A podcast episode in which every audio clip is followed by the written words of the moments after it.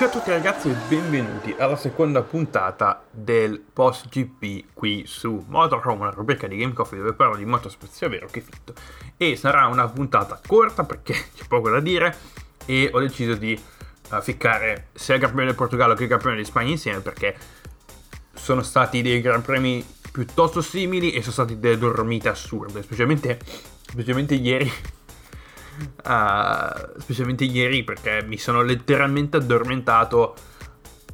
dopo il, tipo il ventesimo giro. Boom, ero, ero cotto e ho dormito fino, fino al quarantesimo fino al 45 giro e non era successo assolutamente nulla, quindi non mi sono perso assolutamente niente.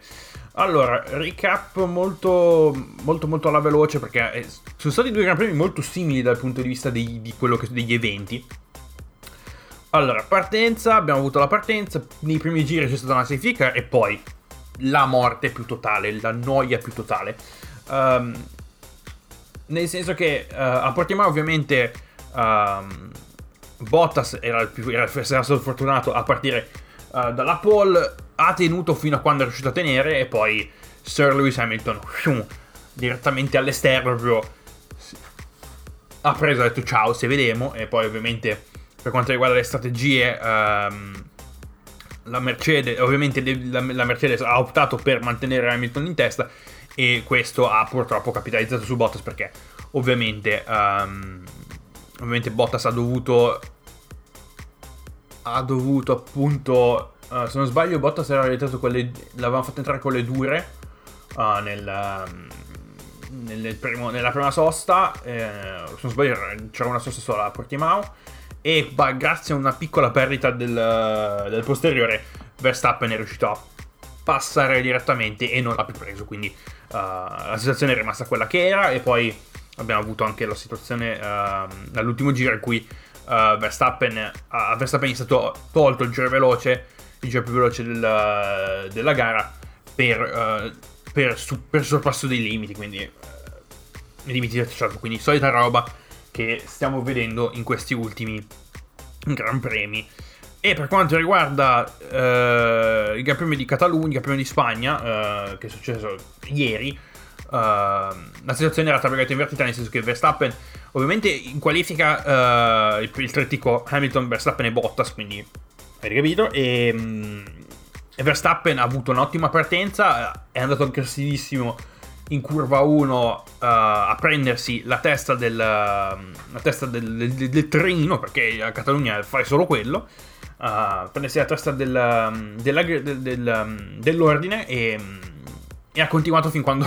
fin quando, fin quando le gomme praticamente non hanno ceduto. Uh, nel senso che, um, se non sbaglio, Verstappen ha messo su nella prima sosta un treno di medie usate che a Catalogna sono un incubo se non sono alle pressioni giuste e se non girano in temperatura. Se non girano in temperatura e non hai le pressioni giuste è finita. Uh, quindi hai problemi sia di sottosterzo che di sovrasterzo. Però Verstappen è riuscito a tenere per molto tempo e um, comunque poi Hamilton uh, ha pestato come un animale ed è arrivato al 58esimo, 59esimo giro, non mi ricordo più, comunque alle trovate finali a prenderlo e poi Verstappen è rientrato ai box perché le gomme erano completamente finite. Abbiamo avuto Lewis Hamilton che si avvicina sempre di più al, alla centesima vittoria, uh, come, eh, quando stavo parlando con, con, dei miei amici, cioè uh, mentre guardavamo la gara, uh, hanno tirato fuori che praticamente Hamilton deve completare ha praticamente finito tutte le side quasi tutte le side quest eh, l'ultima side quest che gli rimane sono le 100 vittorie poi la main quest cioè uh, vincere di più di tutti quindi l'ottavo titolo mondiale uh, che da quello che si vede è abbastanza sicuro che arrivi quindi le mie impressioni per quanto riguarda i due GP Noia Mortale non sono neanche stato a fare uh, le pagelle perché non è che non, non, c'è effettivamente tanto da uh, da stare dietro, quindi c'è quella roba lì. E volevo solo mettermi, volevo solo parlarvi un attimo di, di Portimao e del circuito di, uh, di, di circuito di Catalogna, eh, Montmelò, perché um, l'anno scorso Portimao è stata un'aggiunta, diciamo, molto hypata perché molta gente voleva effettivamente un cambio e, hanno, e molti chiedevano appunto durante il casino che è successo l'anno scorso per quanto riguarda la pandemia che Portimao fosse aggiunto al calendario. Desideri che sono stati appunto uh, che, che, sono stati diciamo diciamo uh, soddisfatti uh, nel senso che nel senso che Portimao l'anno scorso è arrivato, cal- è arrivato nel calendario che è un tracciato molto non dico old school però è un tracciato che verte molto sul cambio di elevazione perché è un saliscendi continuo praticamente e quindi c'è da giocare molto specialmente sul bilanciamento dei freni in quanto il bilanciamento che hai in discesa deve essere diverso rispetto al bilanciamento che hai dei freni quando sei in salita quindi c'è tanto da giocare da quel punto di vista e um, per quanto riguarda Portimao è, una, è, un Catalogna un pochino più tecnico uh, anche dal punto di vista del, del layout sono più o meno simili Uh, comunque, un, um, un Catalogna un pochino più tecnico che potrebbe aver dato un pelino più di emozione, un pelino più di, di bagarre, però in queste ultime due Premi che abbiamo visto, il Premio di Portogallo l'anno scorso e il Premio di Portogallo quest'anno è stato abbastanza noioso. Um, mentre per quanto riguarda Catalogna dovete eliminarlo dal calendario perché è dal 91 che, che non fanno... Cioè, forse le uniche poche gare belle che sono state a Catalogna sono state per motivi, diciamo,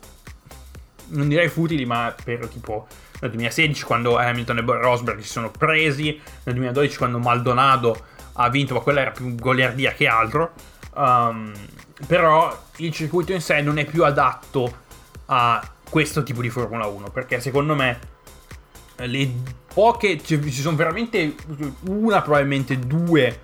Ce n'erano due di opportunità al sorpasso di zone di, zone di staccata buone ma hanno tolto la seconda perché hanno deciso di, rip- di fare il riprofilo di curva 10-11 che adesso non è più curva 10-11 perché uh, prima curva 10 era un, piccolo, era un tornante e poi c'era curva 11 che portava verso uh, la, la, salitona che c'è uh, verso curva 12 adesso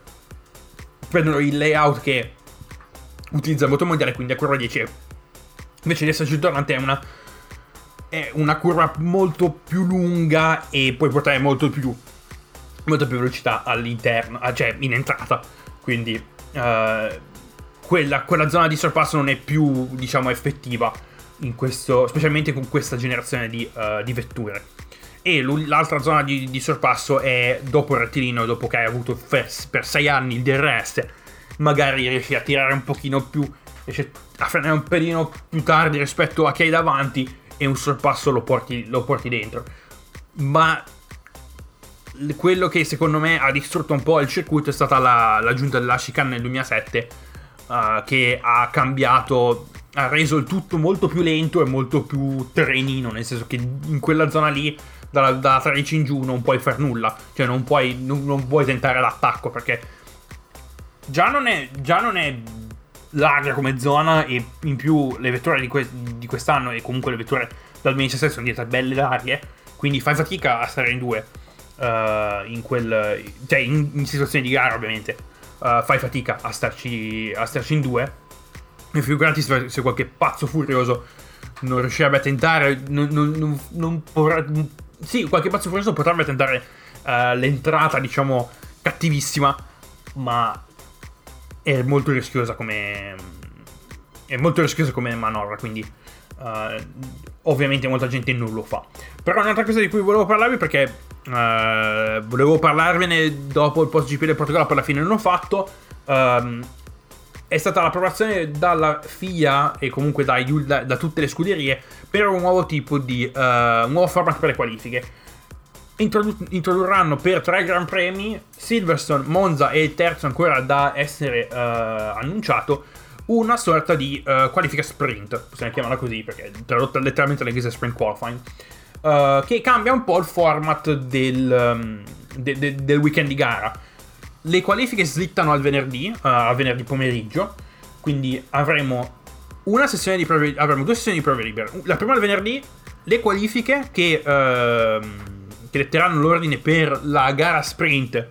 che ci sarà al sabato. Um, quindi prove libere 1, qualifiche, format classico, quindi Q1, Q2, Q3 con i knockout. Al sabato, invece di avere le qualifiche, abbiamo questa gara sprint da 100 km. Uh, quindi una gara che durerà sui 25-30 minuti. E l'ordine d'arrivo di questa gara sprint detterà l'ordine di partenza del Gran Premio in sé. Quindi il weekend di gara è formato sostanzialmente al venerdì FP1 qualifiche, al sabato gara sprint, FP2 gara sprint e alla domenica abbiamo il Gran Premio in sé. Che non lo so, sinceramente sono un pochino um,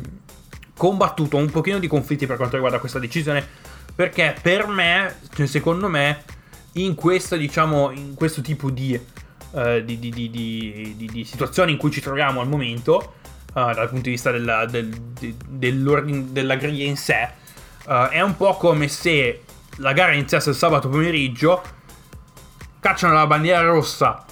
al centesimo chilometro e poi si riprende domen- la, la, domenica. Sembra un po' quella, la, sembra un po' quello l'andazzo. Uh, per quanto riguarda anche i punti, vengono, vengono appunto. Uh, ci sono dei punti palio per, uh, per la gara del sabato. Uh,